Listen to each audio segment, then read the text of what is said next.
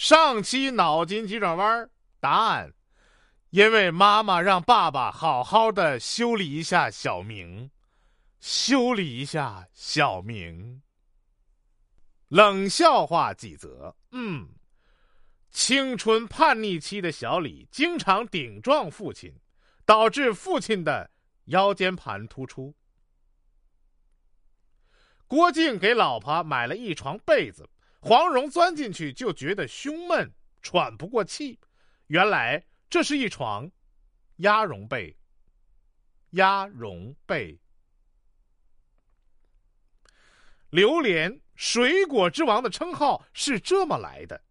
榴莲说：“不同意我当水果之王的，请走到我身边。”其他水果纷纷捂住鼻子往后退。人的一生中，不仅要照顾那么多人，还要给那么多电子产品充电，真的很累。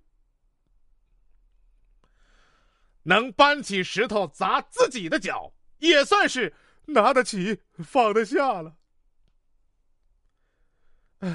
请你一定要比我幸福啊！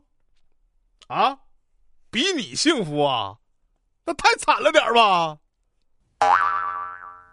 啊，说有个老公啊，非常的抠门经常出差，却从来没给老婆买过礼物。但这次他从北京出差回来后，竟说要送老婆一点来自北京的礼物。老婆还以为他开窍了，正充满期待时，只见老公神秘兮兮的拿出了他的充电宝，插在老婆的手机上。来。送你点北京带回来的电。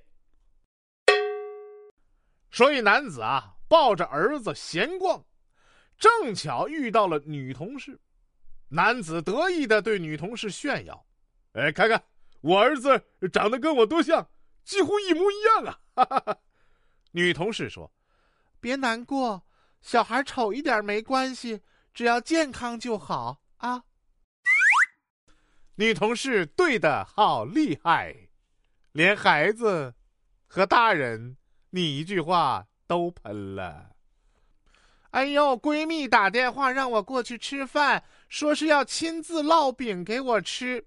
我去了之后啊，看着她把面擀好又折起来，擀好又折起来，我都要饿晕了。问她怎么回事啊？她回答道。今天不在状态，总是赶不圆。事实证明，强迫症他不能烙饼啊。